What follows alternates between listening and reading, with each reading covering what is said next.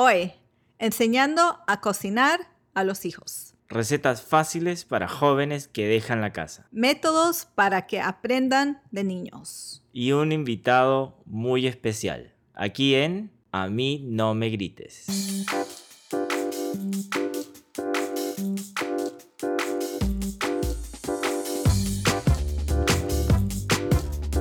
Chaparra, ¿recuerdas lo que tú comías cuando recién saliste de casa? Cuando te fuiste a vivir sola. Cuando salí de casa aproveché de que nunca me comía en restaurantes.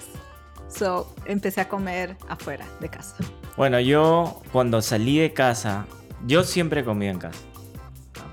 Entonces, eso es algo que, que me costó trabajo volver a tenerlo cuando estuve justamente, yo llegué aquí en Estados, aquí en Estados Unidos. Y recién me, y me recontacté con la cocina de mi casa cuando yo ya estaba aquí, pero tuve que aprender. Y aprender como... Mi, mi historia es una historia similar a la del invitado que tenemos hoy. Porque aquí el invitado que tenemos hoy es un cocinero espectacular. No solamente eso, es un chef. Muy bueno, de, la, de una de las comidas más ricas del mundo, la peruana. Y no solamente eso, sino que también es un empresario exitoso que está haciendo una, una cadena de restaurantes aquí en Los Ángeles, peruano. Y más que todo eso, y lo más importante, un amigo muy querido de la casa. Dante Valareso está con nosotros y nos va a ayudar a conducir este podcast de enseñar a cocinar a los hijos. Bienvenido, compadre. Hola Luis, estoy Isabel. Muchas gracias por la invitación a, este podcast. A mí no me grites. Y bueno, aquí para compartir un poquito de ideas, de consejos y experiencias ¿no? que pasamos con los hijos, con los amigos, con los familiares. ¿Qué, cuando viniste acá a Estados Unidos, ¿qué comías? ¿Qué te pasó a ti? Porque tú tienes una experiencia que te inspiró a ti, como que una especie de de experiencia que te iluminó como para dedicarte a lo que, a lo que exitosamente haces ahora? Sí, mira, eh, yo creo que cuando llegué fue esa incertidumbre, esa, esas ganas de conocer un nuevo país, una cultura, por supuesto me llamaba la atención todo, desde la comida, que bueno, muchas hamburguesas, muchos hot dogs, soda gaseosa, pero como agua, cuando yo crecía de niño pues era solamente los fines de semana esto de, de tomar soda, ¿no? Pero llega un momento en que, en que te llegas a, como que hartar. El peso también te indica que no estás por la mejor... Por el camino apropiado. Exacto, por la mejor dieta. Y comencé, pues, de alguna manera a acercarme más a mi madre, ¿no? A preguntarle qué, cómo hacía cierto plato, cierta receta, porque tuve la fortuna de, crecer eh, en el Perú, en, en, medio de familiares de mucha sibarita, se podría decir, ¿no? Con, con, mucha tradición en la comida, abuelos inmigrantes de China. Entonces la comida siempre fue parte de nosotros, fue parte de nuestra cultura, de nuestro crecimiento. Y llegando acá, pues me choqué, el, el choque cultural y, y, y, de comida gastronómico fue fuerte, ¿no? Fue fuerte. Y poder Pero tú, tú cocinabas cuando eras más joven o por lo menos tenías eh, le dedicabas mucho tiempo a este tipo de actividad que ahora haces? Siempre me llamó la atención, pero eh, lamentablemente en los 80 que yo más o menos fue cuando vine para este país, en mi país la comida era la cocina era para las mujeres, ¿no? Y cada vez que teníamos un poquito de curiosidad, de poder aprender, siempre nos sacaban de la cocina. Llegando a este país, pues tuve que empezar de cero, de, negativo, diría yo, ¿no? Pero, pero es así como empezó todo, ¿no? Como, Por una necesidad. Como, como mucha gente. Yo aquí llegué a Estados Unidos también y, por supuesto, de frente a estudiar, ¿no? Como lo hacemos muchas muchas personas y vivía con unos, una familia chilena, recuerdo. Y ellos nos alquilaban la parte del sótano. Aquí, la, aquí en Estados Unidos la parte del sótano en muchas casas son como apartamentos, pisos. Y lo único que teníamos era un microondas. Y con ese microondas teníamos que hacer maravillas. Teníamos que... Yo con ese microondas, bendito microondas, aprendí a hacer arroz, aprendí a cocinar pollo, a cocinar pescado, a cocinar papas y a hacer puré de papas con el microondas. y no nos dejaban poner absolutamente nada más. No nos dejaban poner ni una, roya ni una olla rosera. Nada. No nos dejaban hacer nada. Era solamente eso. Y ni modo, pues, ¿no? Arreglárselas. Y fue desde ahí que extrañando la comida de mi país y al mismo tiempo viendo que se me evaporaba la plata de las manos con la cantidad de, de dinero que tenía que gastar en la calle para poder comer una comida que era mediocre, que era la hamburguesa con las papas fritas y esas cosas, ¿no? Y aprendí. Y aprendí y ahora, este... ¿Tú qué dices, Chaparra? ¿Cocino rico o no? Bueno, Di la verdad. hablando de mi esposo, yo pienso que una persona como él, que eres el hijo último y varón de entre cinco hermanas, era el rey en Perú y todavía es para su familia que no lo dejan tocar la cocina y llegar a este país y empezar a cocinar por sí mismo es, como dijo él, un enlightenment.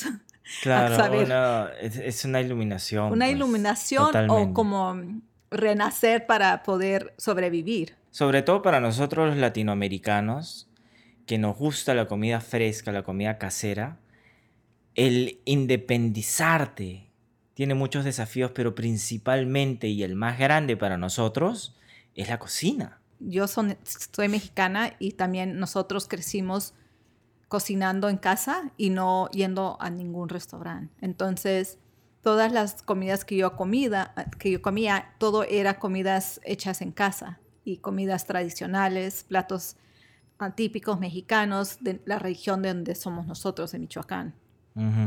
Aparte, Claro. aparte yo creo que también todos yo creo que tenemos una mamá, una tía, una abuelita, un tío, un primo, alguien de la familia que siempre como que cocina un plato en particular o varios platos muy ricos, ¿no? Entonces, yo creo que la clave también para los muchachos que ya dicen, ok, me voy de casa, voy a empezar mi nueva vida, me voy a estudiar, me voy al college, en vez de estar con esta comida rápida o comida que pues no, no tiene nada de nutrición, eh, perderle un poco el miedo, ¿no? Perderle el miedo, pero no tener vergüenza en preguntar, ¿no? Todos nacimos sabiendo, ¿no?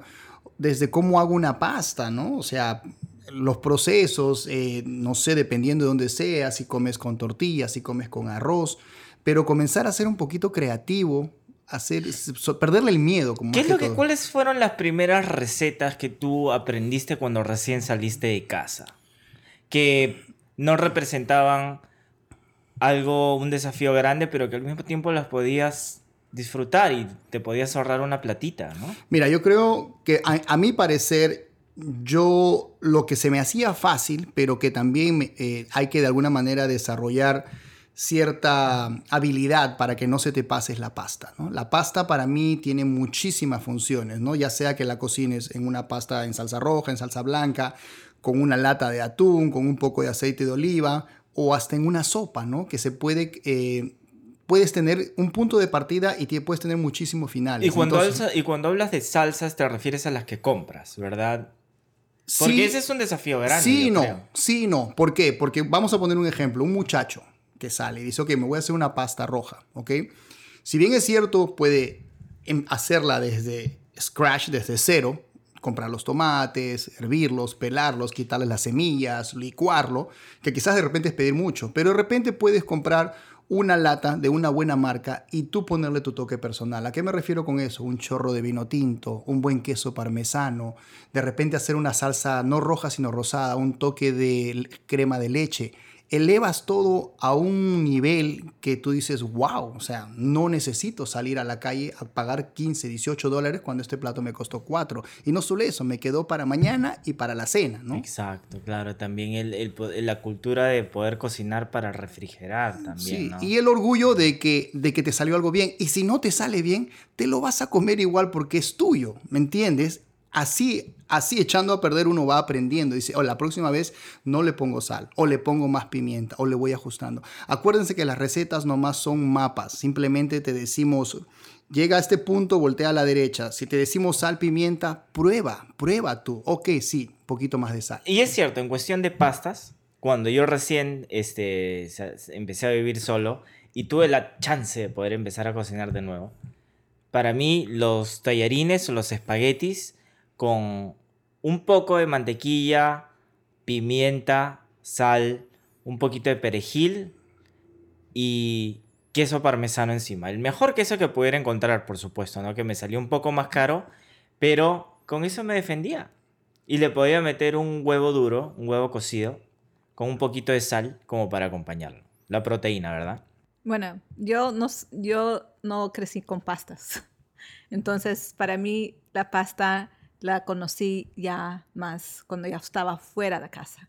Y la acostumbro a comer ya por mi esposo, que él me acostumbró a comer los tallarines en salsa verde, hasta ya lo sé hacer, y también los tallarines en salsa roja. Entonces, para nosotros, para mí, algo que fue más fácil y es algo que les he enseñado a mis hijos a cocinar.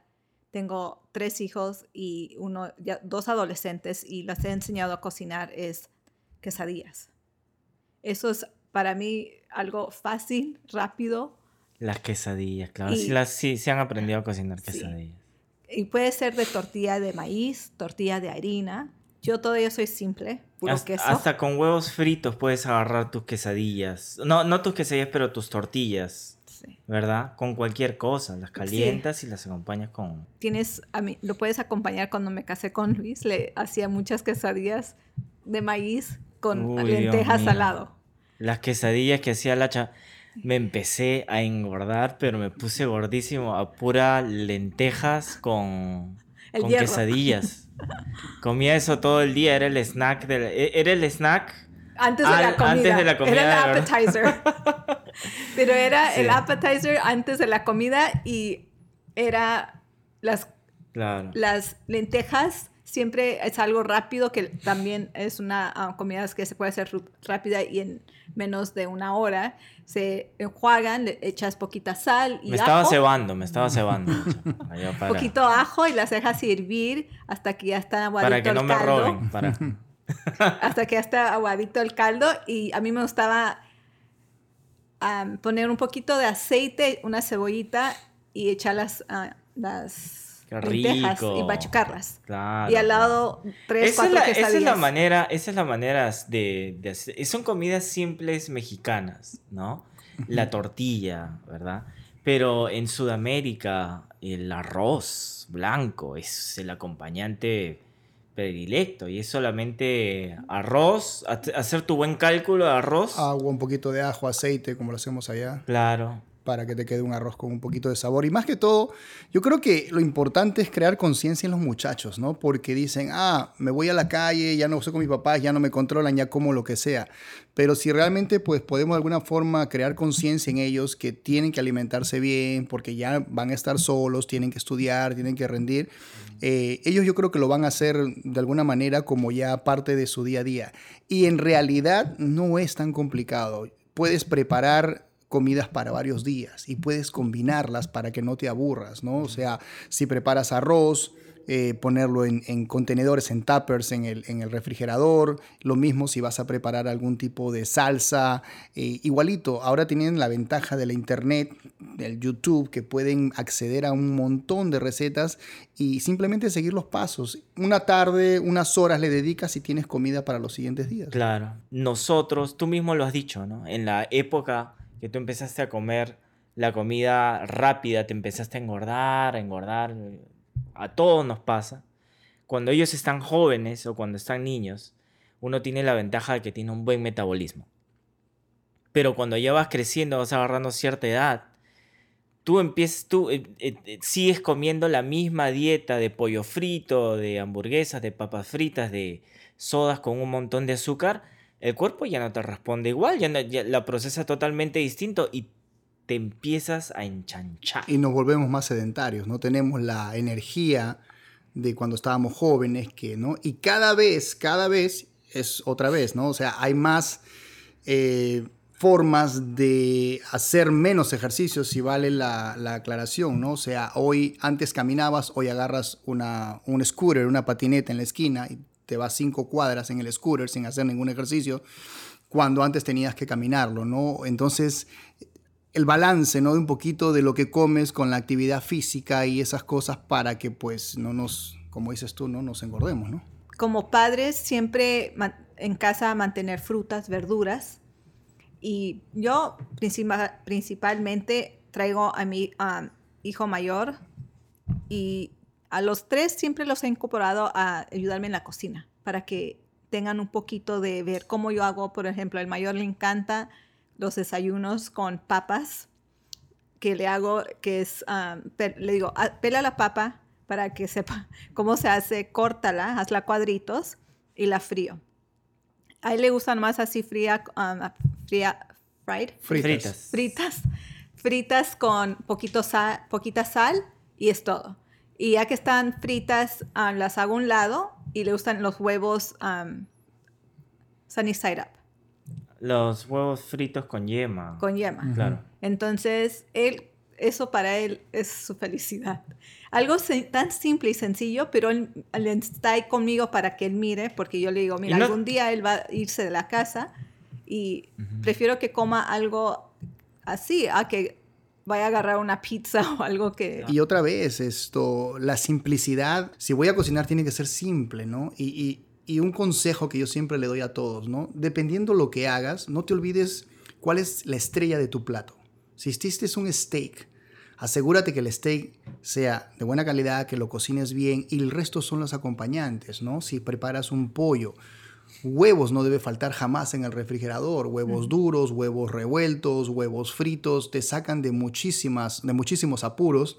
Eh, arroz, otra vez si son de Sur- Sudamérica, de México y Centroamérica, tortillas, eh, de- hay de trigo, hay de harina, hay verdes de espinaca, hay de chipotle, hay muchísimas formas.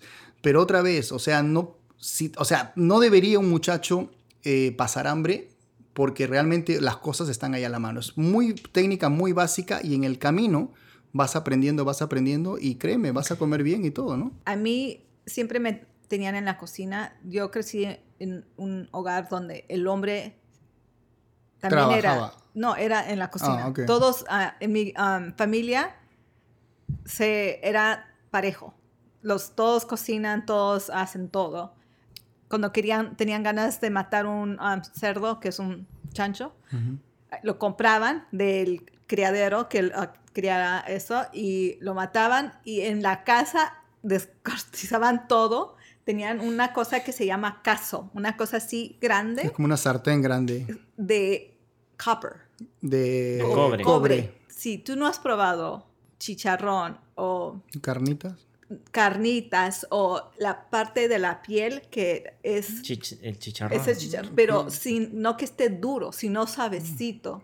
Eres amazing. Es algo tan rico y yo eh, viví eso de niña y para mí esas son cosas que yo recuerdo y me gustaría que mis hijos algún día prueben. Estamos, Yo- por, estamos por el camino correcto, creo.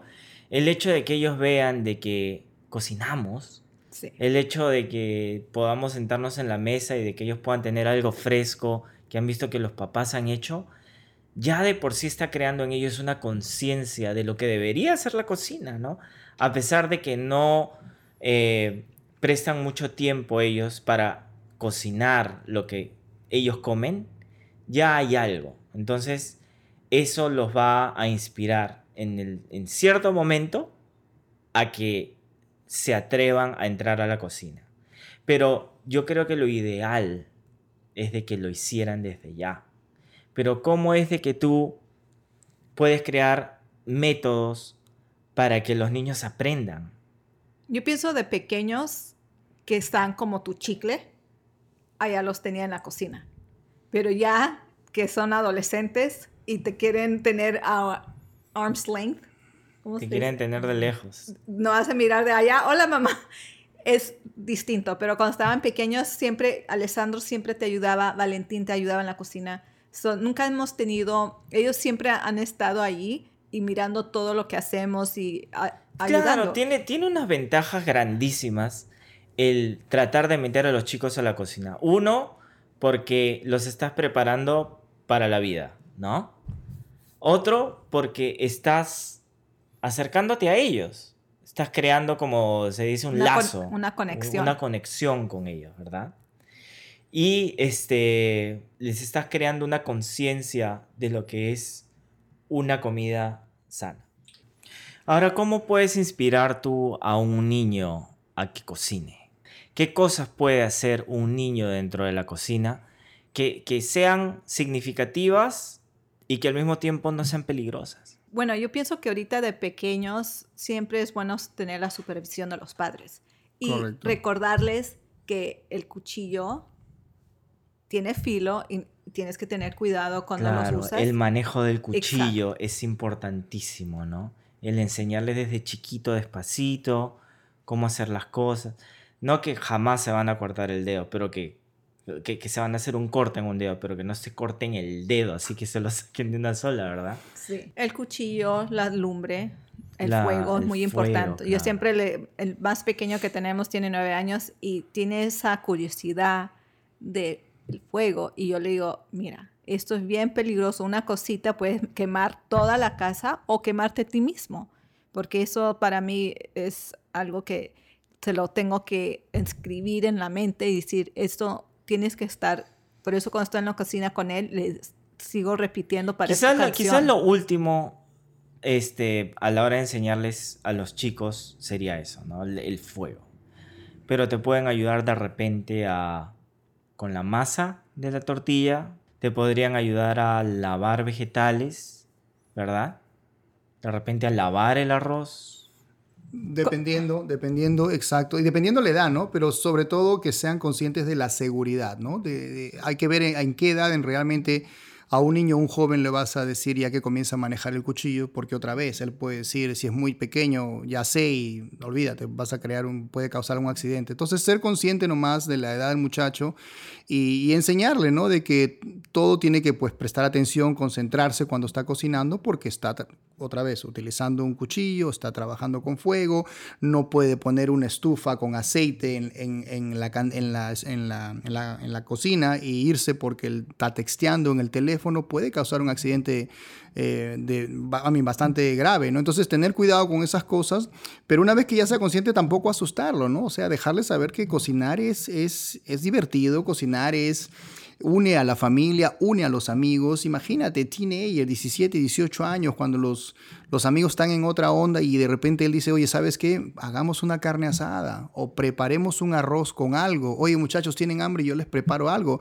Créame que va a salir como la... Él va a sentir su orgullo propio, va como que se va a alzar y, y él va a decir, wow, esto suena y, bien. y por ¿no? supuesto pensar también de que van a, van a suceder accidentes, de que van a pasar cosas, ya sea con él cocinando solo o en el proceso de aprender a cocinar. ¿no?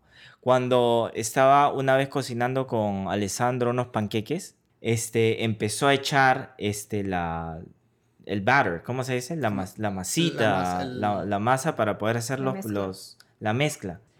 Y se puso nervioso con el calor y con las burbujas que salían, de repente la mantequilla como que salpicaba un poco y se le fue, se le fue el, el bowl, se le fue el, el tenedor dentro de... se- se- un desastre fue. Y se asustó, no quiso tocar más la, La, cocina. la cocina, pero hay que, hay que decirles ¿no? de que accidentes van a pasar toda la vida. La recompensa va a ser grande, por supuesto, ¿no? Cuando llegas a, a aprender todas estas cosas. Pero hacerlos conscientes de que, de, que, de que van a pasar accidentes. Y sin accidentes y sin errores, no aprendes. Me acuerdo cuando estaba de su edad de ellos, hasta ahorita de grande, yo siempre tenía como miedo sobre poner el aceite porque sentía que el aceite me perseguía. Cada vez que echaba algo, salpicaba y me quemaba hasta al ojo. Yo dije, "Ay, Claro.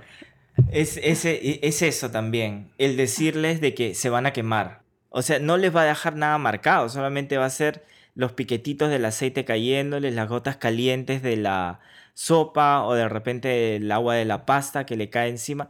Tienen que, hay que decirles que tienen que acostumbrarse a eso también. Y también enseñarles que hay, hay técnicas y formas pues para uno evitar, ¿no? Uno que lo hace, en mi caso, todos los días, desde una sartén caliente con aceite y tenemos que freír, un ejemplo, un huevo, no tirarlo, sino acercarlo a la hora que lo quiebras y siempre cerca a ti para que cuando haga el splash, el splash sea hacia, hacia afuera, ¿no? Entonces enseñarle que no hay que tenerle miedo, que acercarse para que pues evitar algún tipo de, de quemadura, ¿no? Sí, pues. Yo pienso que esos tips lo- hubieran sido buenos cuando uno estaba creciendo, porque cuando yo siempre lo estaba, de- lo tiraba desde arriba y terminaba con todo salpicado y corriendo, porque sentía que me iba a perseguir. Pero en realidad era más el miedo que tenía, pero no me paraba de hacerlo porque lo tenía que hacer. La única cosa es que decía, yo creo el aceite me persigue, porque siempre que quería hacer algo salía con todos lados ahí marcada. Pero lo bueno es que ya, de- ya con los años he aprendido poco a poco es no poner el fuego alto, tenerlo un poco más bajo. Y lo bueno de todo esto es que ahorita ellos en este verano se están quedando a casa solos y están cocinando, están Mm. haciendo sus cositas ellos. Comi Valentín hace Las sus sopas, las sopas maruchas. las so- Valentín ya las hace solo. ¿Oh, sí? Nueve Sí. años y dice, mom, yo ya comí. Digo, "Sí". So, eso me da gusto porque están perdiendo el miedo y están ellos solos haciendo, independizándose, hacia- com- entendiendo que tienen que sobrevivir porque mamá y papá trabajan y tienen que, tienen hambre a comer. Yo, honestamente, si no estamos en casa, yo prefiero que agarren una caja de cereal con leche y se la coman completa. Antes de que se metan solos a la cocina y empiecen a hacer experimentos. Porque también abren el horno, el horno eléctrico y empiezan a meter cosas ahí. Yo no sé cómo lo hacen, honestamente. Yo llego a la casa y ya veo de que han comido, veo de que el horno lo han utilizado, de ahí veo de que hay ollas en la cocina. Yo digo, Dios mío. ah, su madre". Y hay unos, unos tacos instantáneos, bueno, unos tacos que los pones en el horno. Lucas se hace eso, o sea, el de 13. Le compré unos tacos para que él solo los ponga Son en el horno. ricos. Sí, son ¿ya bien los ricos. probaste? ¿Cómo son esas comidas? Son...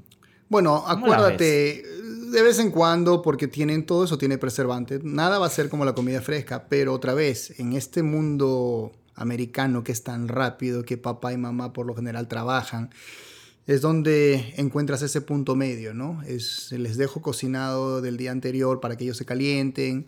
Por eso, como yo, como yo digo, o sea, todo en exceso es malo, ¿no? Entonces, que tengan sus, buenas comidas y va a haber va a haber de una de vez en cuando que van a decir, ¿sabes qué? Me hago algo así, pues, pero ya si lo vas a hacer todos los días, o sea, como que no, ¿no? Creo que lo, lo importante a la hora de independizarse eh, es ya tener como una especie de recetario básico y de ya haber perdido un poquito el miedo, ¿verdad?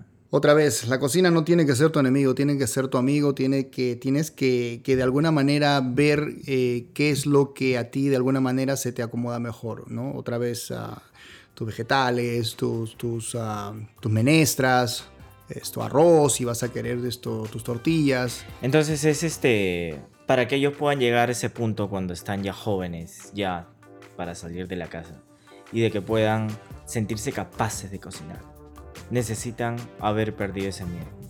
Y ese miedo principalmente lo pierdes cuando estás chico. Entonces el momento para poder plantar esa semilla de la cocina es cuando están pequeños. Crear ese lazo dentro de la cocina, crear la conciencia dentro de la cocina cuando están chicos y la cultura de la cocina. Bueno, entonces espero que les haya gustado el podcast de hoy. Como siempre recordarles de que lo hacemos con mucho cariño para ustedes y suscríbanse. Estamos como a mí no me grites. Estamos en las mejores plataformas de podcast, en Anchor, estamos en Google Podcast, estamos en Apple y en Spotify. Ah, visiten nuestra página de Facebook también, ahí promocionamos también a nuestro podcast y les damos algunos enlaces que les pueden servir. Así que de nuevo, muchas gracias por escucharnos y nos vemos la próxima semana. Chao. Chao, chao. Hasta la vista, baby.